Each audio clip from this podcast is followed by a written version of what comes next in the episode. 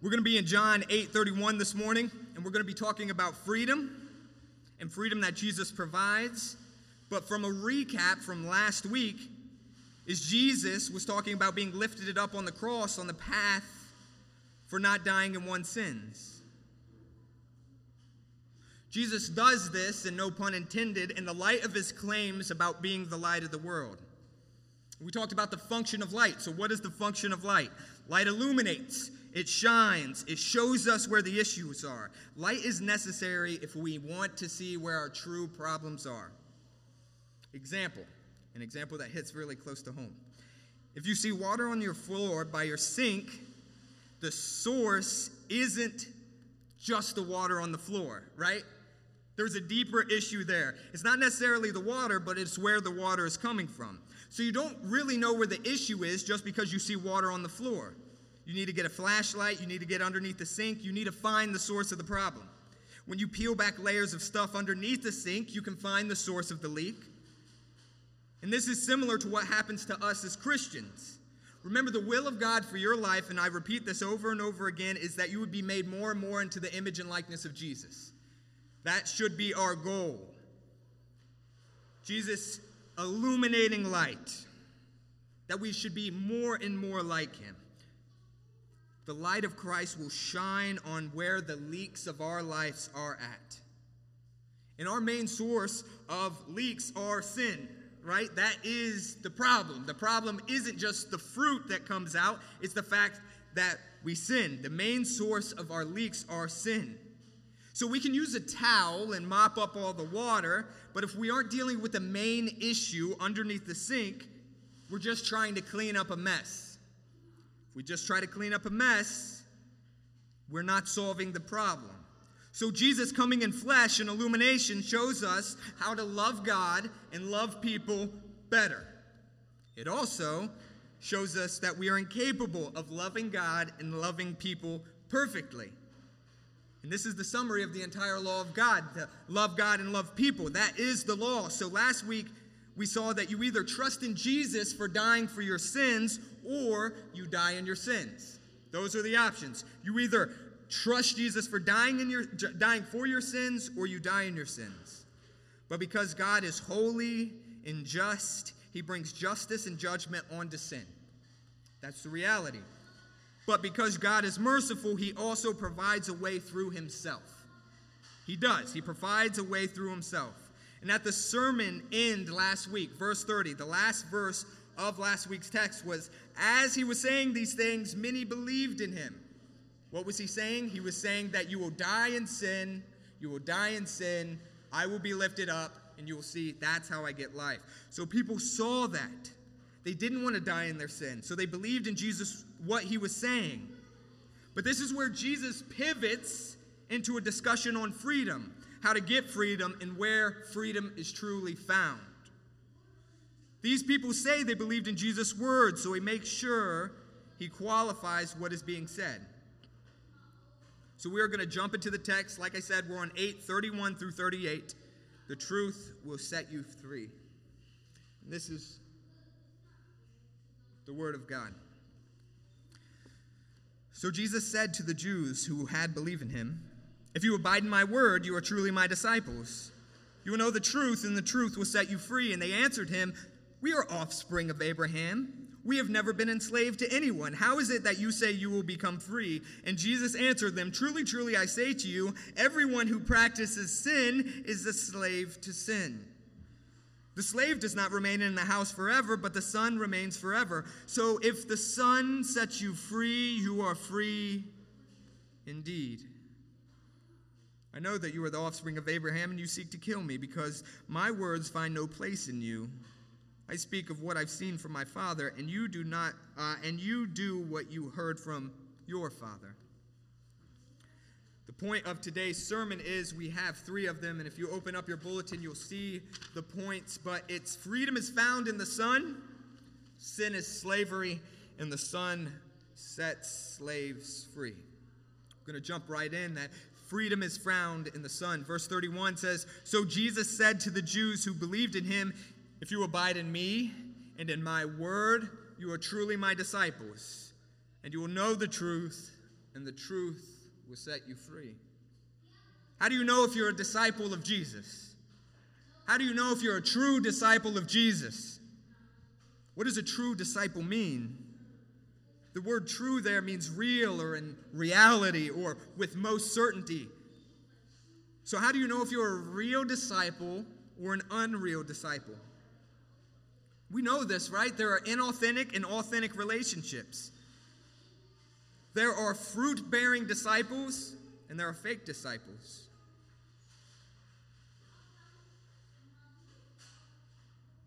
Do you want to know if you know if you're a true disciple? What does Jesus say? He lays it out so simple. Do you abide in his word? That's the reality. That's the litmus test. Do you abide in his word? Do you take the word at face value? Do, do you believe it with your mind, body, and soul? If you abide in the words of Jesus, you will have the truth. And if you have the truth, you will have freedom. The path to true freedom is truth. If you do not have truth, you have lies, and lies provide no stability. If you have lies, you will have disorder, you will have confusion. But truth, if you have truth, you can have hope, you can have Jesus. He is the one who gives life. Jesus is the source of truth, we know this. I, I started the beginning talking about this that life is full of uncertainties. Life is full of challenges. Life is full of difficulties. But Jesus is saying that if you listen and have faith and truly believe what I have said, you will have life. Do we truly believe this statement? I'm not talking about wealth and health here. I'm talking about life. Or do we have life? Not what the world said life is, but do we have life? as the Bible lays out. Words like Jesus saying, I am the bread of life, I am the light of the world, I am the good shepherd, I am in the Father, I am the resurrection and life. Then you will take all his words together and you will get one great focus. That is Jesus himself. Jesus is making a claim that he is our substance, that he is our illumination, that he is the good shepherd, that he will feed us and take care of us, that he is the source of life. And all these things that are written about Jesus, everything that is written down in the Gospel of John and the Bible as a whole, they are written so that you may believe that Jesus is the Christ, the Son of God. That is the purpose of John. So, knowing his words lets you know the man behind the words. Knowing this book lets you know who Jesus is. John 17, 3 says, This is eternal life, that you know the only true God and Jesus Christ, whom you have sent. The life of a disciple is a life of one who knows God. Not just knows facts about him, not just one who knows about God, but truly spends time being scripturally saturated, a prayerful person, one who spends time with God. Truly knowing God and trusting in His Word and believing in Him is the source of true freedom. And some of you might even think, I, I, just hear a lot of the same arguments over and over again, which is fine. But I've heard this said, so I want to address it here that, yes, Josh, of course, the relationship thing is in the New Testament, right? So this is, you know, God is angry in the Old Testament, and in the new one, he's more gracious and loving. But once again, the Bible is one unified story, starting in uh, Genesis, ending in Revelation. And we also see in the Old Testament this type of relationship that the God of the Bible wants to have with his people. God always wanted to be understood and known. We see this in Jeremiah 9:23. He says, "Thus says the Lord." And pay attention to this. I'm going, to, say it a little bit slow. Let not the wise man boast in his wisdom. Let not the mighty man boast in his might.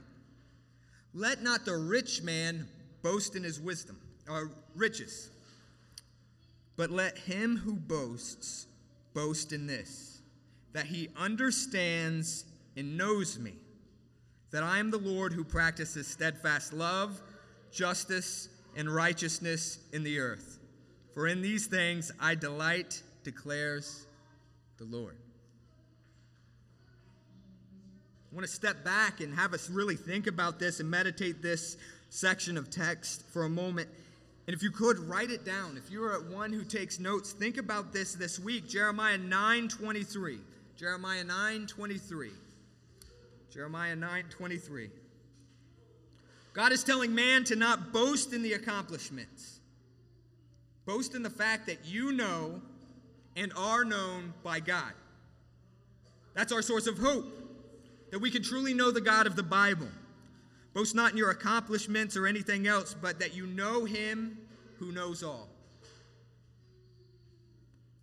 You can know the one who knows all.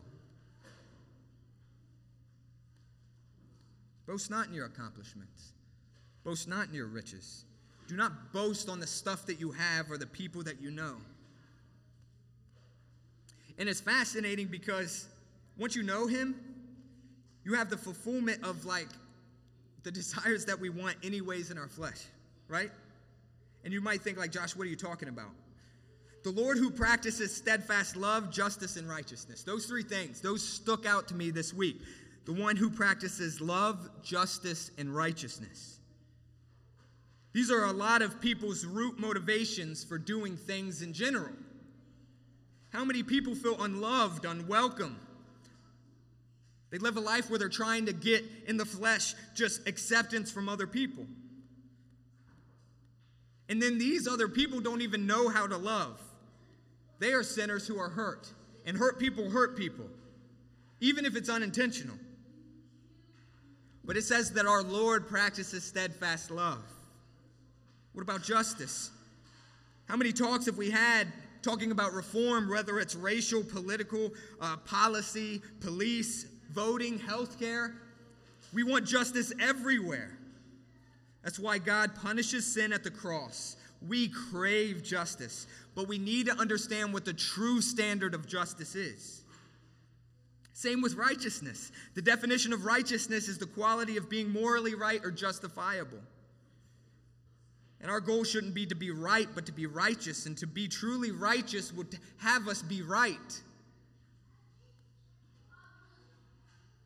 So, John, writing down all this, shows that genuine faith perseveres and holds fast to the words of Jesus.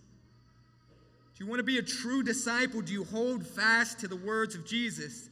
Because you can't be a follower of Jesus if you don't know where he went and what he did. You need to abide in his word. That if you are a disciple of Jesus, you will abide in his word. That that is the source of freedom because of our longings truly point to him. We can have their perfect fulfillment in him. True love and justice and righteousness is found in knowing the Lord. And this is freedom so Jesus is saying it's not just about you saying that I'm a follower with your lips only. We can't just say it with our lips. We can't just say that we are Christian. We can't just say, yes, I believe in Jesus. But do you truly abide in, trust in, and hope in the words of Jesus? One of the most terrifying passages is when Jesus on the last day is talking about it, and they're, Lord, Lord. Didn't I do this in your name? Didn't I do this in your name? Didn't I do this in your name? He says, Depart from me, I never knew you. If we get one thing today, I hope that you understand that God wants to be known and we can know him. That is a beautiful truth. That is a beautiful thing. That is an amazing thing. And it's far better than anything else this world has to offer.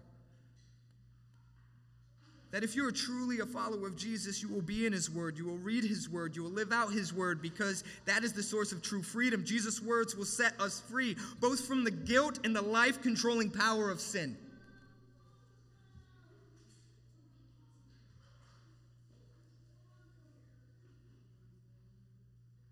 Problem comes in when we don't think we're enslaved. The issues that we have is that we don't think that we struggle. But sin is slavery. Verse 33 says, They answered him, We are offspring of Abraham, and you have never been a slave to anyone. How is it that you say you will become free? And Jesus answered them, Truly, truly, I say to you, everyone who practices sin, everyone who practices sin is a slave to sin. This is a challenge. This hurts their pride. Jesus' listeners are the Jewish people who were the offspring of Abraham. They have pride in the fact that they are the Jewish people, God's special people, a group of people that the God of the universe has plucked out and revealed himself to. And Jesus stops them and lets them know that even their appearing freedom, they themselves are enslaved. In fact, everyone is enslaved. This is where Jesus drops the bomb that if you sin, or if you practice sin, then you are a slave to sin. One white lie, one lustful thought, slaves to sin. Jesus clarifies their nature of their bondage. The bondage of sin, which only Jesus Christ is qualified to break. Through his word and being in his light shows us truth. We do not become sinners because we commit sins. We commit sins because we are sinners. This again, why it is said in John 3, you must be born again. This is made clear in our catechism today. I'm going to read this again because I love the Lord and His sovereignty because He put this question here with this text here. Did God create us to unable to keep His law? No. But because the disobedience of our first parents, Adam and Eve, all creation has fallen. We are born into sin and guilt, corrupt in our nature, and unable to keep the law of God. Unable to keep the law of God. Unable to keep the law of God. Romans 5:12 says, "Therefore just as sin has came into the world through one man, and death through sin, so death spread to all men because all have sinned." Right? Slaves to sin serve their master to death. But life is found in abiding in the word of Jesus. We have fallen, our sin oriented hearts. This is the bigger problem, and this is why the good news is such good news. Because the God of the Bible takes dead people and makes them living. If you want to remember the mindset of the Jewish people, they wanted a political leader. They wanted a Messiah that would save them from the Roman oppressors. They wanted a good old president. Jesus doesn't think that the Romans are the biggest problem.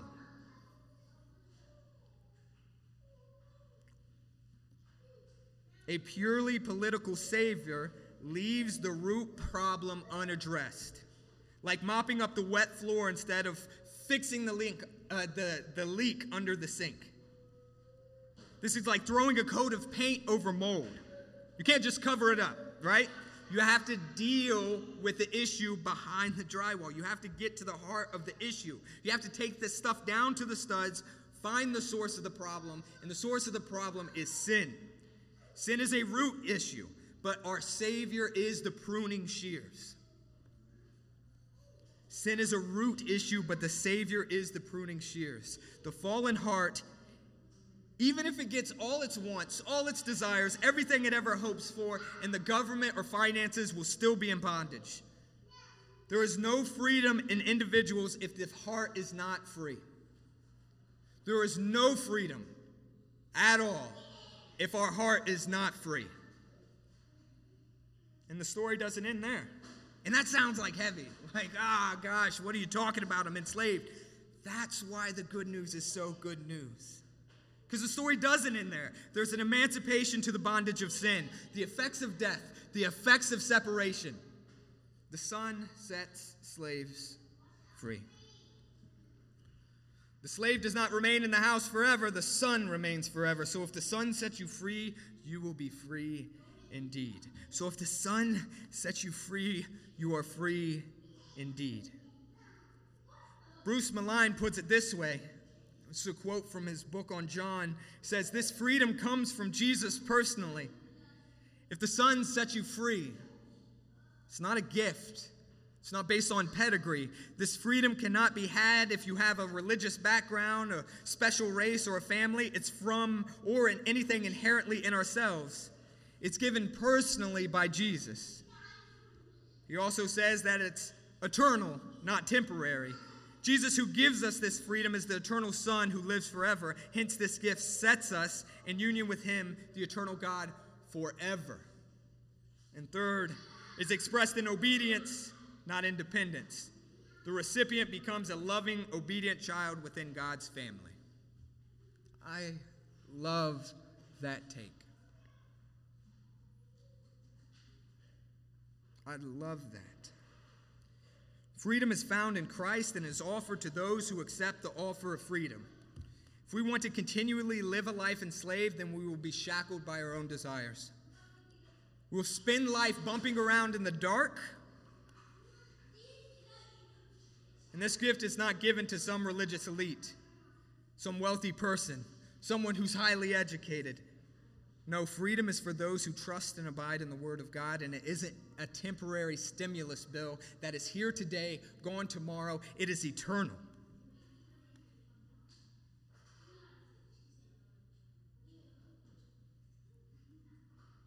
And it's given to his children, his children to purchase their freedom.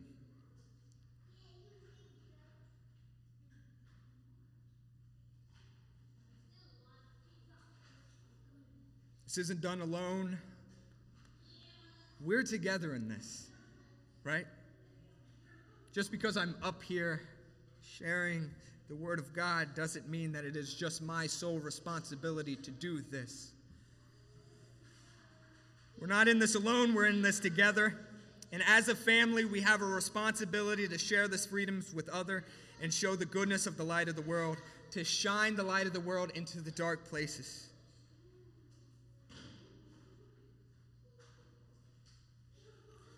This freedom isn't to be taken lightly. This freedom isn't a license to continue to sin, but live a life of full service. Because in service, the Savior is made much of. D.A. Carson says this True freedom is not a liberty to do anything we please, but the liberty to do what we ought. And it is genuine liberty because doing what we ought now pleases us. I've witnessed this firsthand that when I abide in Christ and His Word and I do what He asked me to do and I see and what He asked me to do loving my neighbor, loving my enemy, being generous. I find true freedom and joy in that. To know God and to see Him work through my lives and the lives of others. It really is my deepest sense of joy. When I first came to Stowe, I started working here and I had this one verse stamped on my eyeballs, and it was Seek first the kingdom of God, and all will be added to you. I'd read the Bible in faith, and I would look and see. I was trying to seek his kingdom here on earth, trying to be like Christ, and I had hiccups, and I failed. Sometimes I succeeded, but I would fail. I would fail to pray for people. I would see them over there and be like, I know I need to pray for them and talk to them, and I would fail, but sometimes I wouldn't. And I would pray and I would ask God to show up, and He would, and I would see prayers answered. I would see opportunities more and more. I've called these in the past bricks of faith. I talked about it in MC this week, and I've talked about it in the past from behind the pulpit. But when you're obedient to the Word of God, you have these little tiny bricks of faith that are like, God showed up. He showed up here in this way and I can remember that, and you journal and you write through and you show and you say, like, no, look, God has shown up for me here, this way.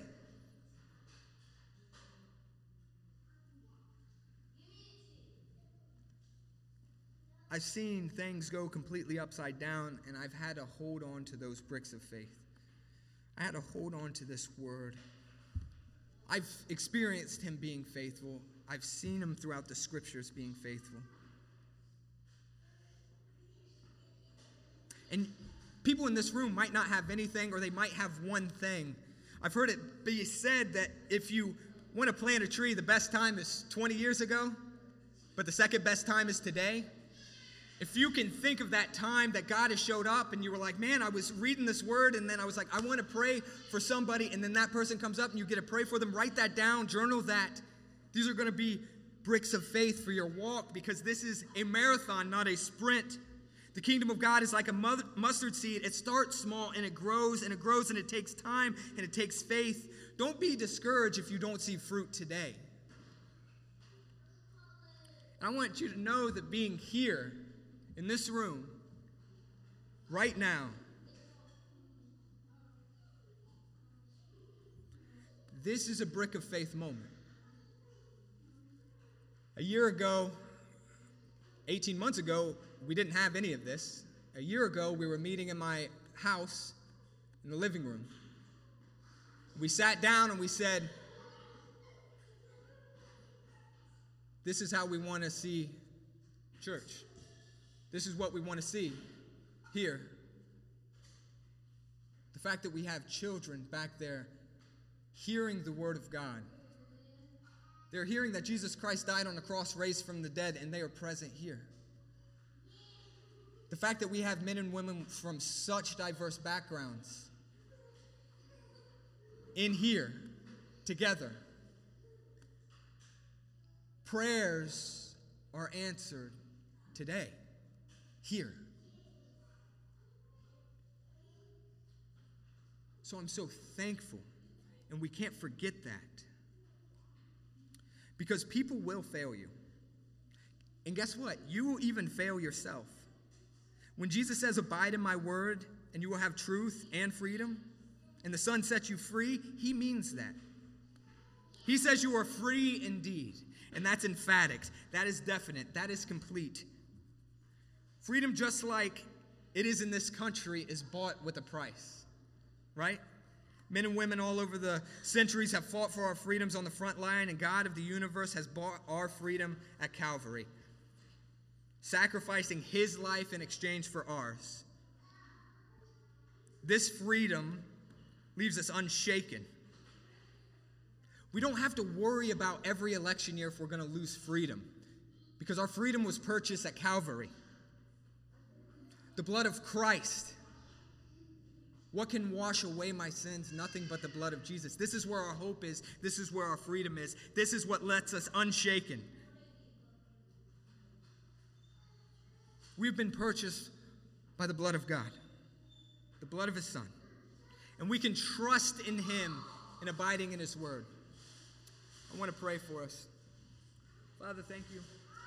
Thank you for the men and women in this room. I pray that you give us wisdom and understanding and generous hearts. I pray that we would hold fast to the fact that we have freedom if we abide in your word. And I pray that we would abide in your word because eternal life is knowing you.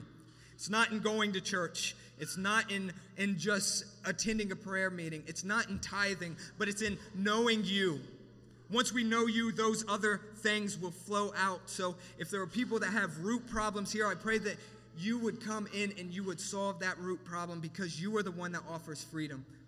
I pray that we would know you intimately, we would know you deeply, and we would care about your, you above all. Bless the men and women in this room. In Jesus' name, amen.